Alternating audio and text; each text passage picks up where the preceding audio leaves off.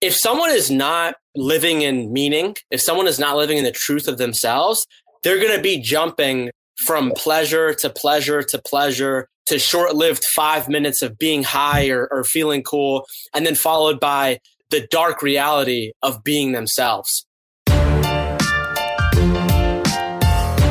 You're listening to the Flip My Funnel podcast, a daily podcast dedicated to helping B2B marketing, sales, and customer success professionals become masters of their craft.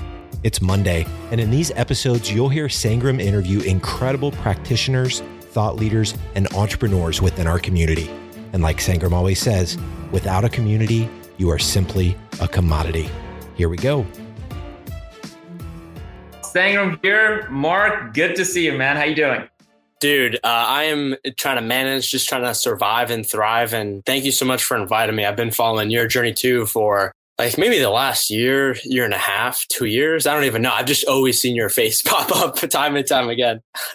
there you go, man. We're in there. So for the folks who don't know you, I mean, I'm just going to do my introduction of you and then please add in because I think you just have so much to, so much going on with your life. So one, you just wrote a book, uh, crazy time to write a book, but it's a perfect, in, in many ways, it could be the perfect time. Like screw being yeah. shy. If you're an introvert, you're going to love this, this book and whole idea around that you do a phenomenal po- podcast that I listen to, Humans 2.0. Highly, highly recommend. And then you've been kind of all over the place, being on Amazon documentary series and stuff. So things are just happening, and, and you're out there putting yourself out there, getting out of your comfort zone. So those are a couple of things I know yeah. about you. Yeah, man, absolutely. That's a that's a good way to do it. But honestly, like, you know, personally for me, I've I've been marketing online for like the last 11 years ever since I was a kid. I had like a YouTube channel in 2008 and um you know really due to you know my own life path kind of discovering who I am I'm just trying to take that and I'm trying to point that towards something that I think is super important and that's mental health that's overall self development what does that actually mean because you know i'm sure i'm sure you can also agree with me i'm sure you've seen it many times where I've had people on my podcast that tell me, like, hey, I, I had $750 million in my bank account, but I was going to kill myself and commit suicide. And so, after sort of me going through my own journey, after me speaking to leader after leader after leader, for me personally, this has been like what has just consumed my mind and is like the number one thing that I'm focusing on. And so whether that's the book, whether that's my podcast, whether that's the Amazon Prime documentary series, that is kind of like the, the, the thread. And I think because of who I am, because of my age, 22, I think I'm just in a really unique position to kind of spread this message because I'm not I'm not like a CEO. I'm not a even a doctor. I'm not a psychologist, right? And so I think a lot of people have been very receptive towards my message because I'm just like a normal guy who who's just been through stuff like everyone else. Yeah, that that is a true story. I love one of the posts that you you mentioned was about influencers versus how to influence people. Where you know people talk about being perf- perfect, and and everybody knows nobody's perfect. Everybody got flaws. There's none. There's none out there that's perfect. But we all try to put this facade of like, hey, this is all good. And I think with the current circumstances, I feel like everybody is being forced those the real themselves um, I feel like, for, for, example, we at Terminus, right? We, I'm, I'm looking at kids, you know, the team's family members for the first time, their kids, their pets, you know, what they like, what they don't like. We're now in people's living rooms and still running businesses, still running all these things. So in many ways, I think we have been forced to come out of our shell of like whatever we want to be and be in our PJs and be our whoever we are. I don't know. What do you make of that? Yeah, man, it's it's such an interesting time uh, for sure. And I think, you know, this caused a lot of uncertainty and whatnot. But, you know, aside from the terrible things going on, like with people's lives and their health, and then also on the economic side, I mean, I think this is great in the sense of what you just said of like, I kind of feel like everyone's just kind of been sent to their room.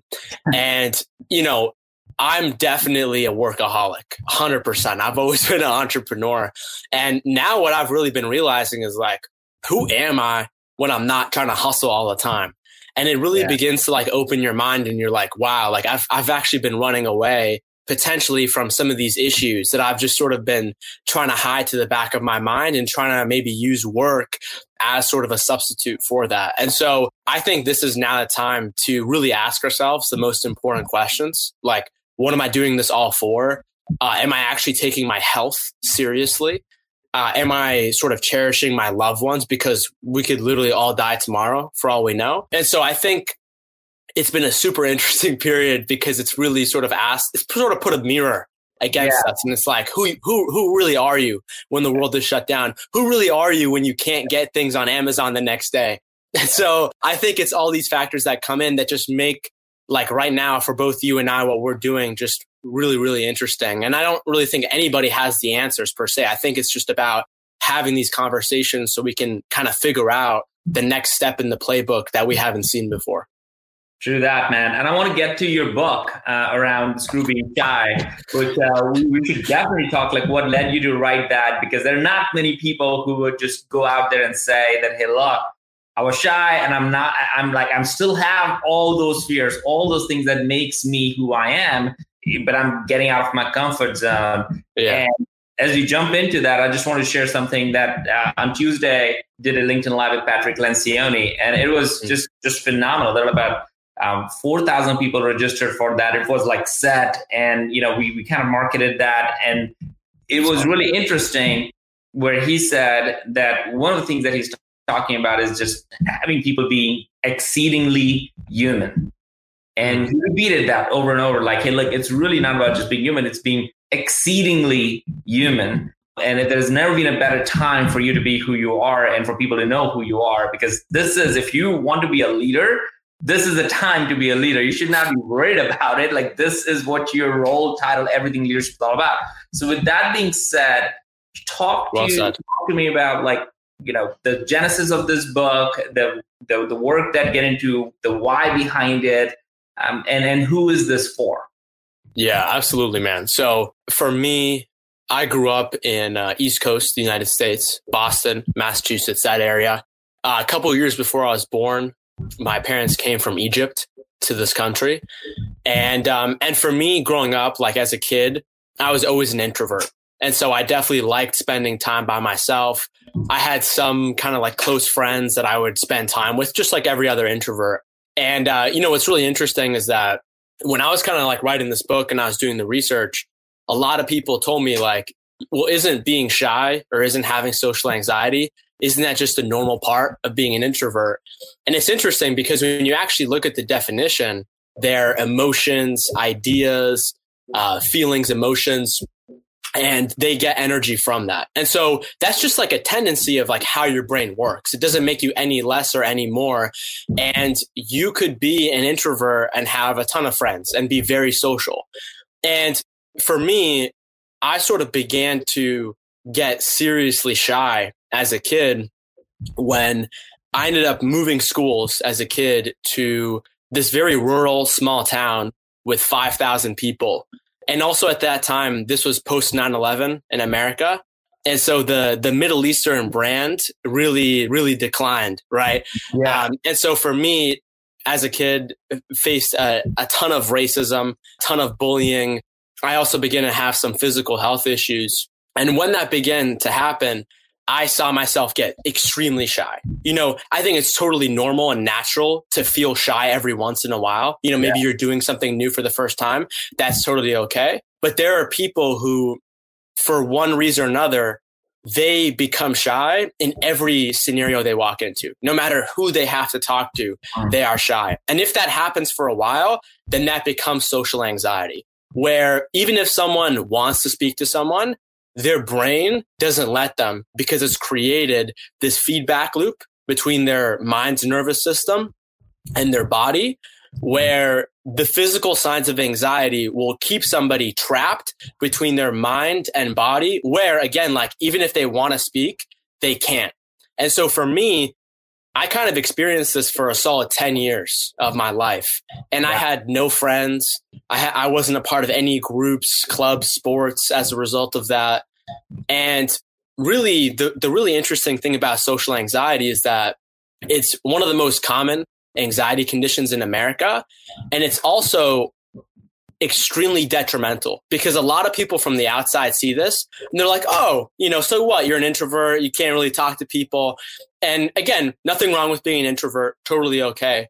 But when you have social anxiety, that leaks into every area of your life. And when you actually look at the data, out of all the anxiety conditions, social anxiety is the most correlated with substance abuse and is the most correlated with social isolation, which is tightly, tightly correlated to suicide. And so for me, when I was 18 years old and I began to actually realize that I had social anxiety, my problem actually got worse. And next thing I know, I'm, I'm, uh, my social anxiety goes to social isolation. I just stopped talking to people in general. Uh, I get super depressed. I start using food as a coping mechanism. Next thing I know, I'm like 220 pounds and I become suicidal. And all these things kind of happen at the same time when I was 18 years old. And then eventually, when I was able to climb out of this, and then now I was 22 and kind of looking at all this stuff in hindsight, I was like, wow, this is, this is such an, a serious issue that so many people are facing and yet it is very much invisible. And then when you look at sort of how our society in sort of a standard way deals with mental health in general, it's usually like go see a therapist, go see a doctor, and then if it gets really bad, call the suicide hotline. Mm-hmm. And I mean, mental health is a stigma in and of itself already. Like people have enough trouble talking about it, especially with someone else. And people who have social anxiety are like that times 10,000. And so a lot of these people that have social anxiety end up taking their lives or end up living a life of social isolation and some kind of substance. Doesn't have to be drugs. It could be food like it was in my case. And it leads to so many issues. And so for me i kind of wrote this book because i know i know a ton of uh, clinical psychologists. I know a ton of people that are in the space that talk about like confidence and being yourself and that's all awesome. But i had yet to kind of find a book that takes a scientific approach while also written by somebody totally normal like me, where I talk about my story. I talk about other people's stories that have gone through this because this is such a hard topic to talk about because for someone that goes through this and they read my book, they're like, man, this was written for me. I thought nobody else could understand the mind games that my brain was playing. People with social anxiety, they walk into a room and their brain starts to tell them like, you know, you look down at your at your shoes and you see like a like a brown smudge on the side of your shoe, and then you start looking at other people's shoes, and then you're like, oh my god, what if someone takes a look at the smudge and then they they make fun of me, or oh, uh, look at that person in the front of the room that just turned around to talk to their friend. Did they just give me a dirty look? Did they hate me? Are they talking bad about me? That's what social anxiety is. You know, social anxiety is not you being afraid to ask a girl to the prom. That's totally normal. People who are in this, they're like those people who are sitting in the back of the office or sitting in the back of the classroom who don't really participate, who maybe sit alone most of the time or maybe with one other person. These are people who not all of them. These are people who are suffering on the inside and their brain doesn't let them talk about it. And so I, I came out with this. This book has been endorsed by like holistic psychologists, neuroscientists, uh, entrepreneurs, billionaires, people that have seen this issue play out in so many different areas of their life. So I was just like, man, I got to make this because the world needs this. yeah, yeah. And first of all, congratulations again on the book. Getting a book done at this age and at this time, it, it's really it's not easy. It's not something, and you you definitely have brought in the real you, uh, which makes it makes it really interesting.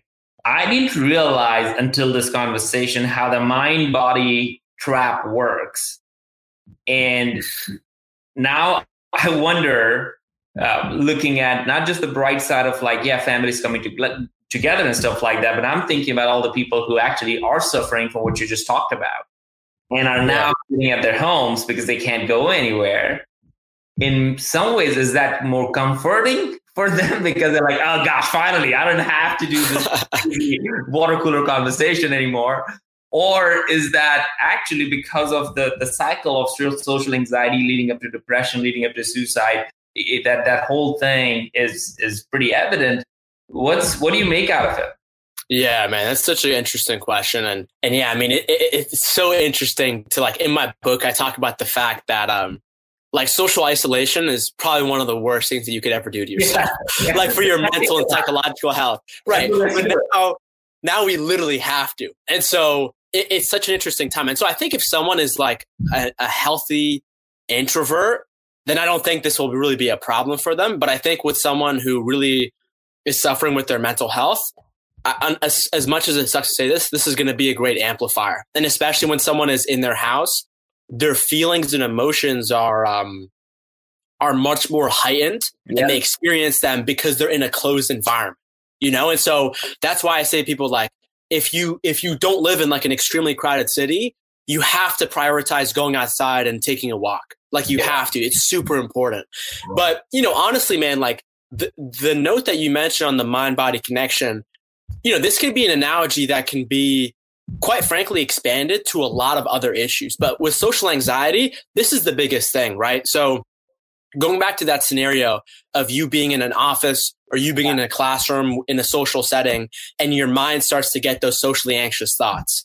What happens is when your mind starts to think like that, your body then begins to slowly freak out. Like your legs will start tapping, your hands might start mm-hmm. shaking, your armpits, the palms of your hands, your forehead might start to sweat, your throat might to tighten up and clench in, your mind starts to race. And then let's say you do have to talk, then your mind just goes blank and you have no idea what you're saying. And so what'll happen is the real issue with this is the body eventually stores patterns of the mind because the body is the unconscious mind. Mm-hmm. And so what happens is with people with social anxiety, they can walk into a room, into a social setting, and they may not even be anxious. Their thoughts may not even be socially anxious. But what'll happen is because their body has stored these feelings and will trigger if it's in a certain environment for so long that someone will sit down and then next thing you know, uh, they'll start to sweat. Their feet will start to shake. Uh, their throat might start to clench. And then what will happen is their minds will see that and then their mind will begin to race. Their mind will begin the social anxiety. And so yeah. even if someone who isn't feeling socially anxious, who has social anxiety and has gotten to that point, they can't even talk if they want to. And so they begin to talk and then their body and, and brain triggers the same fight or flight response as you would when someone else is uh, freaking out or you get into a car accident. And so the thing about this is this is this is not an old issue. This is actually one of the most ancestral primal fears as a human being. And I remember when I was speaking with Seth Godin on my podcast, he was he was actually telling me this because we were we were talking about this sort of in a bigger note of like marketing and branding yeah. and he was telling me that as humans, our brains have evolved to live in groups. Okay. Yeah. And so when you look at like an evolutionary chart, for thousands of years, we have been the, the vast majority, like 98% of that, of those thousands of years, we have been living in ancestral hunter gatherer societies where you lived in a tribe, you lived in a community, you guys relied on each other. There were some people that were collecting berries, there were right. some people that were hunting, right? And so, um, common punishment for maybe speaking up against the leadership of your group or your tribal leader was social exile them kicking you out of the group. Isolation was really the punishment at that time. exactly. Because why? Because if you were by yourself, you'd probably get killed by some animal. You would you'd run out of food, right? Like this is a completely yeah. different time. And so our brains have equated social rejection and judgment as to that. And so people who who really suffer with this at like a fear, mental, neurochemical level, they're more they're more prone to this issue. And it's like every time they try to talk, their brain is telling them, dude, you're to die. You're to get, you're to get kicked out. You're to get destroyed. And so a lot of these people with social anxiety, you can usually link back to a moment in their childhood where things really took a turn. So for me, like I said, that was being in an environment where nobody racially looked like me. There was zero racial diversity. And I experienced uh, pretty severe racism and abuse and bullying. And so for me, that was the trigger. For some other people, it's they move to a different location. For some other people, it's their parents get divorced and they feel like they don't know how to talk to someone. And so this issue is, it runs the gambit, but nonetheless, it's a pretty serious issue because not a lot of people know about it. And then not a lot of people know about the solutions on how to actually help yourself before the social issue. And so, like, for me, when I'm talking to people about this, there are a lot of things that you can begin to do just by yourself before you actually take that step to like begin to expose yourself to these fears of, of talking with people and and that right now might be a little bit more interesting and a little bit yeah. more harder to do because of social distancing and whatnot absolutely man. But i think this because this is happening right now we are all in this social social isolation. I'm seeing a bunch of people having questions and thoughts on that. Talk maybe give two or three tips for people who are in this who are probably going to have the most negative impact as you said it's amplified for them. What can they do to address that. Like just give them mm-hmm. two or three things that you would say hey look if you're like me if you're an introvert if you have all these issues right now this might be as heightened as you said do these two or three things that might just help them. Yeah absolutely. So honestly the biggest one like the one that i could give that could move like the biggest needle on someone, like the the do this 20% and it'll move the rest of the 80%, that would be about this this neurotransmitter in our brains called serotonin. Okay. And so if you look at the mental health communities and even like the leadership communities, like Simon Sinek talks about this, yeah. there's this neurotransmitter called serotonin. This does a lot of things in our body from regulating our mood to our sleep to our sexual desire to uh, our functioning in social groups. And so this is extremely, extremely important for people who, quite frankly, have social anxiety, and then also people that like want to dominate. Yeah. In, respectfully in a, in a great way social yeah. situations and be a leader and, and rise up so they found that people with social anxiety they have some sort of a dysfunction in their serotonin where mm-hmm. their body is either producing too much or too little and after speaking with a lot of neuroscientists, uh, holistic psychologists, honestly, the biggest way to move this needle at like a biochemical level mm. is the emerging field that's happening right now in healthcare called nutritional psychi- psychiatry. Yeah. And so what they found is that maybe 20 years ago, if you asked a lot of the latest scientists, they would say that most of our serotonin is in our brain. Turns mm. out that's actually not true only 5 10% of serotonin is in your brain which is crazy because it's a it's a neurotransmitter 90 to 95% of serotonin is in your gut microbiome which is this ecosystem that i never learned about in school between yeah. your stomach and intestines that you know speaking of bacteria and what's going on is a vast ecosystem of trillions of bacteria funguses and viruses that have integrated throughout our body that create many, many functions and work hand in hand in a symbiotic relationship with our body. And so for me, when I was at my worst, when I was socially isolating myself, depressed, suicidal, over 200 pounds, I talk about this in my book. And the chapter is called First My Gut Broke and then My Brain Broke. And I talk about the time like the only time in my life where I had serious depression, the only time in my life where I was suicidal was when I would come home every night because I was so depressed and anxious. And I would try to cope with my feelings by shoving pizzas and ice cream and candies down my mouth. And so that's definitely not the case. And so when you look at that, if someone can really just begin to adjust their diet, that can work wonders. And and like there's so much talk on diet. Everyone talks about diet. Like, is this diet the best? Is this diet the best? The truth is, is there's no such thing as a universal healthy diet. But the one thing that I would say is universal is try your best to not consume uh, junk food, artificial food, uh, things that have been made by factories, things that have been made by scientists, things that like when you go to the grocery store and you flip the box over and you look at the ingredients, there's like an entire essay and it's like di dimethyl dioxide carbon. Yeah, I don't even know what that means. exactly. And so a lot of people look at that and they're like, oh, I, I probably don't know what it means because I'm not smart, because I'm not educated in this. No, no, no, no, no. Like you don't have to have a degree to know what you're putting in your body. And so my golden rule is like, if you're reading the ingredients and you don't recognize it, when you put that in your body, your body is also not going to recognize it. And it can have varying functions. And to be quite honest, the people who I see that are impacted the most by this are kids and also by elderly people.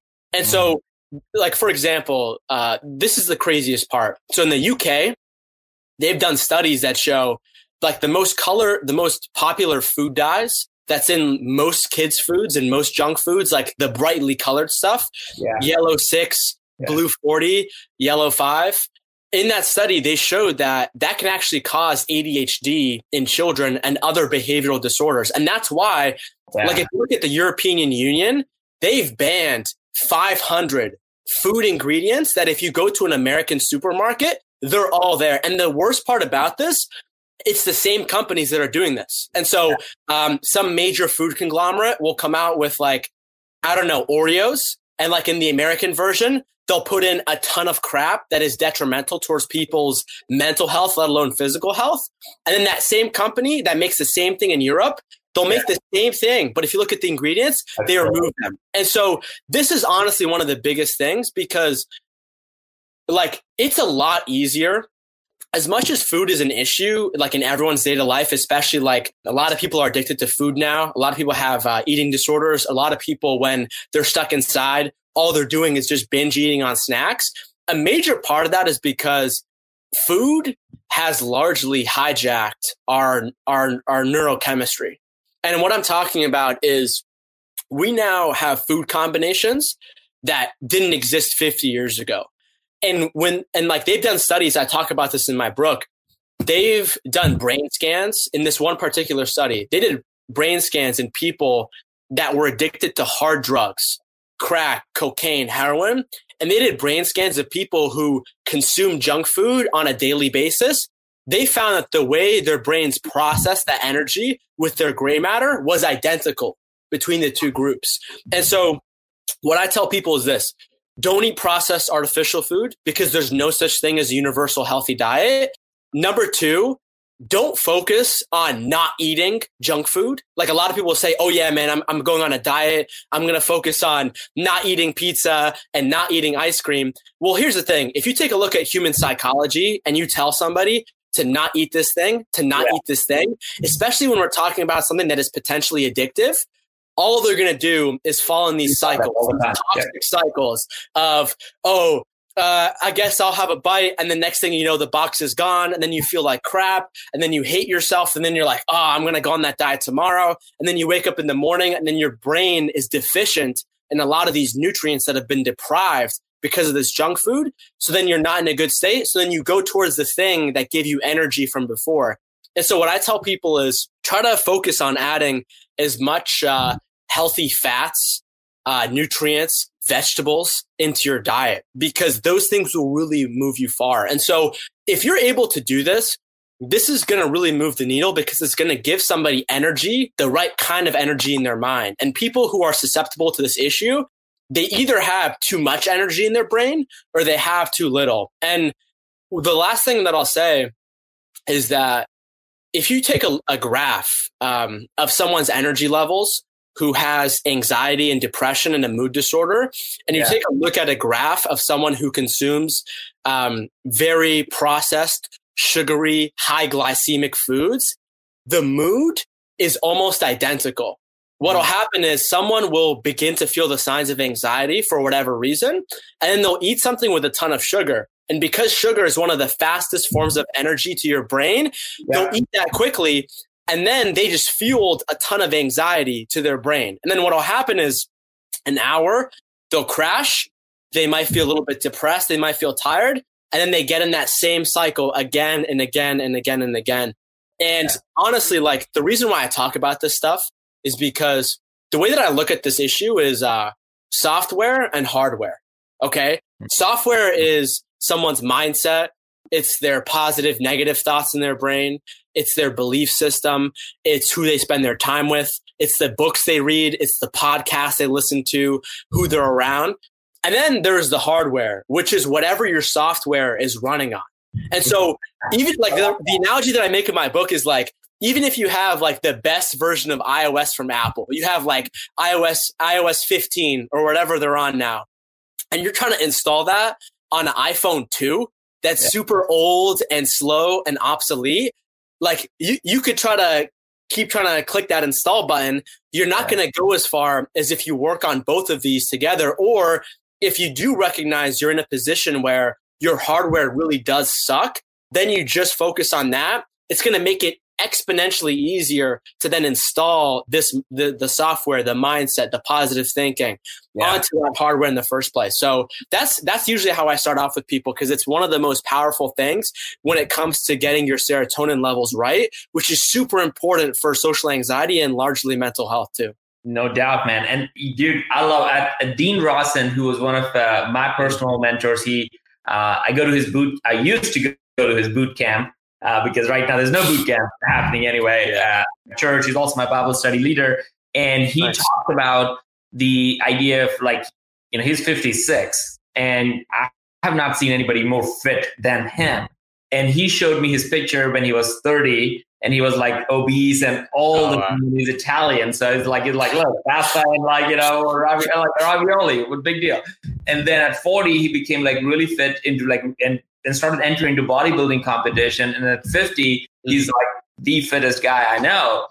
And what's interesting about him is like, hey, look, it's actually 70 30. You can't 30% mm-hmm. is really workout, but 70% is the food that you actually work you have in your body. So, and I love your analogy of the software hardware, which is the mindset and the fuel that you put in your body is that your software will only work as fast as it can if you have the right amount of fuel and the right kind of fuel at that time. Dude this is this is super super super awesome. All right so i'm i'm going to share a couple of uh, big ideas from this and then i'm going to share what have you share how people can reach you and two uh, just one challenge that you want to give people sitting at home today. Like this Ooh. is what you do right? So big ideas. Number one there's a big connection of mind and body uh, I'm just learning, and I I don't think anybody should take this lightly. It doesn't matter who it's coming from, like from me, from Mark or Dean. This is just reality. There's a big connection between mind and body, and we all know when we eat bad food and how we react to things versus good food. I was just thinking as you were sharing this is that I just put both of my kids, they're five and nine. I put a big bowl of cereal for them, thinking is the healthy thing, but it's really high sugar, and I know they're gonna kind of go crazy in an hour and I'm, I'm this is what we do. We try to go the easy route. I'm doing that right now in my own home. And the reality is, I'm just pumping sugar in them right now and not healthy stuff. Um, and I get you an alternative. Yeah, like seriously. So, yeah, yeah. So there's so uh, so I'm actually friends with their CEO. So this uh, this company they were on Time Magazine's top 100 most important inventions of 2019. It's yeah. called Magic Spoon, and literally what it is, it's it's cereal that I've tried it. Literally tastes better than normal cereal. Has has sugar, but has uh, low glycemic sugar. Doesn't have any normal uh, sugar. Is not made out of anything that can hurt them. Totally huh. natural. That's what I would recommend. And I mean, yeah, it is a little bit more pricier, yeah. but it's way worth it. I mean, I sometimes eat it. It's, it tastes so good. yeah, dude, that's a great alternative. I just felt like, oh man, that's horrible. Like I literally put it, and then I'm like, what's wrong with you? Like I have no idea. It's me who's not helping them. Um, so that's then. The two, I think people should take this very seriously. The whole idea, what you mentioned about tribes and how we actually are mentally, physically supposed to be, and how right now we're mandated to be in social social isolation, that can have tremendous negative effects on you personally, on your family. Now, right now, because maybe we're in the honeymoon stage of like the first week and second week and craziness of things, you're like, hey, this is great family. But yeah, like after some point, you might be like, what's wrong? So just try to just pace yourself, take one day at a time, plan out. You know, maybe this is the best time. I've been asking people, like, look, you literally, we all have now th- at least two to three more hours in the day just for things, right? There's no commute. There's no, so if you have three, four hours in a day, go pick up something a new hobby read another book like wake up early maybe exercise. Like there's so many things other than flipping the channels. So i think i think it's a really interesting time out of this this moment out of this unfortunate circumstance i think people are going to come in either really strong or really on the negative side. And i'm very careful about as i put that out there is yeah. it can be because you're forced to be like this right now. And if you're not careful it can turn really, really bad. So thank you for sharing a lot of a lot of tips on how you, how you not to do it. And the last part of all of this, I, I really like, and I want to go back to the very first thing you said, and I wrote down, I highlighted. This might be the time for you to start answering and asking really who are you what what are you made up of what your character is this is the time where your character is going to be revealed not formed in many ways. It's actually going to get revealed. So so be very careful of that. So ask that question and be mindful of that as you look at it. So with that being said mark um, share a little bit about how people can reach you if they don't know how to yet. And then two um, obviously go get the, your book. Uh, you know it's it's really really interesting. The more i think about it this is i'm still waiting for mine to come in. I think it's just with the, I mean, amazon yeah. is prioritizing obviously the necessary things. So i'm still yeah. waiting and then um, ultimately like share a challenge for everybody to kind of take action onto that.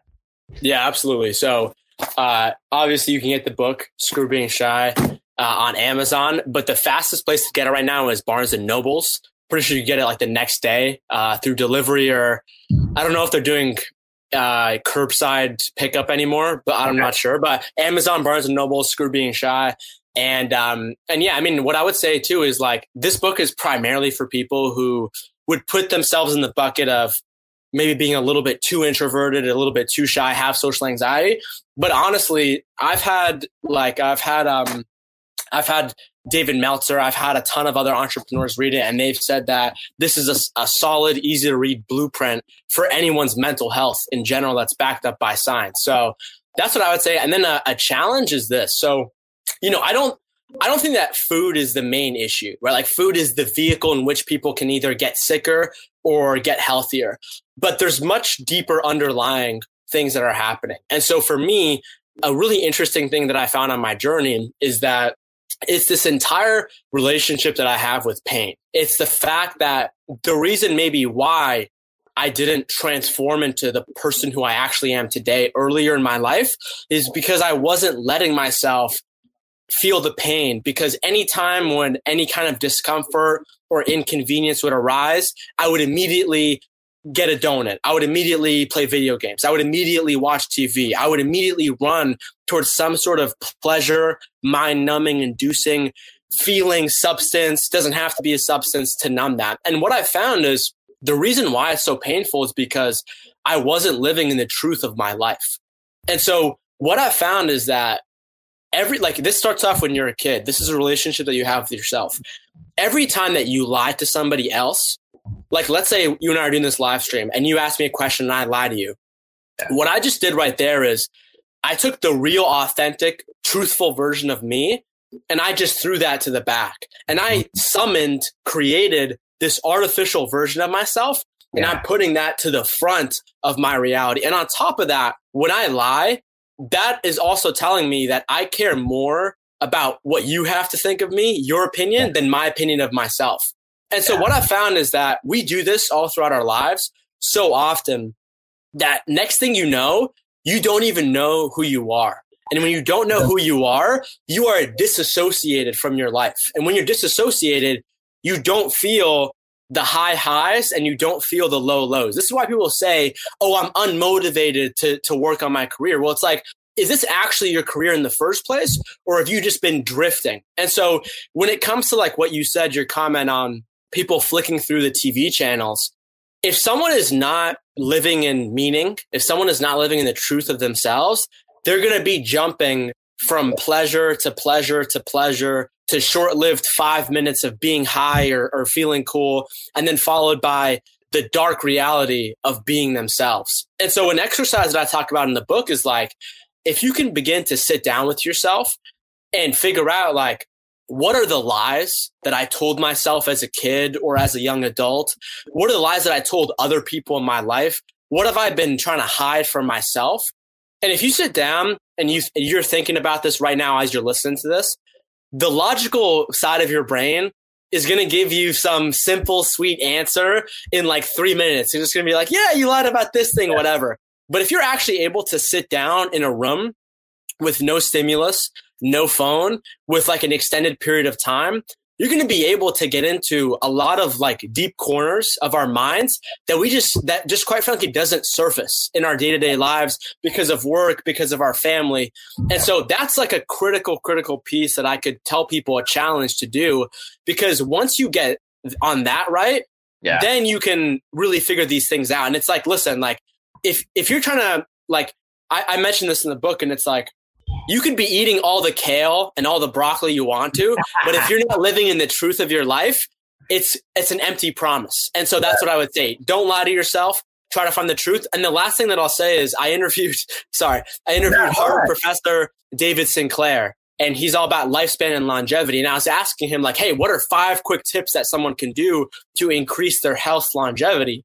And number four on that list was don't lie to anybody.